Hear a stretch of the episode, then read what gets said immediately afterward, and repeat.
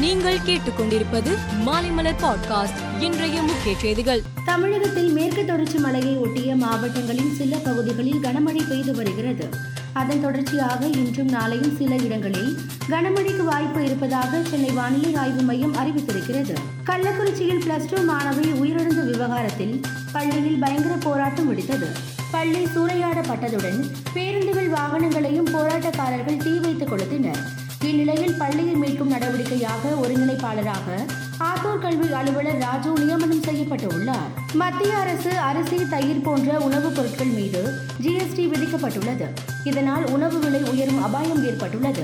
இந்நிலையில் அரிசிக்கு ஐந்து சதவீதம் ஜிஎஸ்டி விதிக்கப்பட்டதால் உணவுப் பொருட்களின் விலையை உயர்த்த வேண்டிய கட்டாயம் ஏற்பட்டுள்ளதாக சென்னை மாவட்ட ஹோட்டல்கள் சங்க தலைவர் ரவி தெரிவித்துள்ளார். உத்தரப்பிரதேச மாநிலம் மதுரா மாவட்டத்தை சேர்ந்த நகராட்சி தூய்மை பணியாளர் பாபி குப்பை கொண்டு செல்லும் வண்டியில் பிரதமர் மோடி மற்றும் உத்தரப்பிரதேச முதல் மந்திரி யோகி ஆதித்யநாத்தின் புகைப்படங்களை ஏற்றி சென்றுள்ளார். இந்த நிலையில் குப்பை வண்டியில் பிரதமரின் புகைப்படங்களை எடுத்து சென்றதற்காக பணிநீக்கம் செய்யப்பட்டவர் மீண்டும் பணியில் சேர்த்துக் கொள்ளப்பட்டார். இலங்கையில் பொருளாதார நெருக்கடியால் அத்தியாவசிய பொருட்களின் விலை வரலாறு காணாத வகையில் உயர்ந்தது. இதனால் போராட்டம் வெடித்ததை அடுத்து அதிபர் கோத்தபய ராஜபக்சே பதவியை ராஜினாமா செய்தார். இந்நிலையில் இன்று அதிபர் தேர்தல் நடைபெறுகிறது. அதன்படி பாராளுமன்றத்தில் எம்பிக்கள் வாக்களித்து தேர்வு செய்வார்கள் என்றும் அறிவிக்கப்பட்டுள்ளது.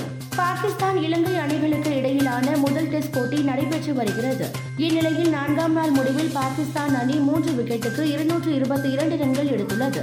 இறுதி நாளான இன்று வெற்றிக்கு நூற்று இருபது ரன்கள் மட்டுமே தேவைப்படும் நிலையில் பாகிஸ்தான் கைவசம் ஏழு விக்கெட்டுகள் மீதம் உள்ளதால் பாகிஸ்தான் அணியின் வெற்றி வாய்ப்பு பிரகாசமாக உள்ளது.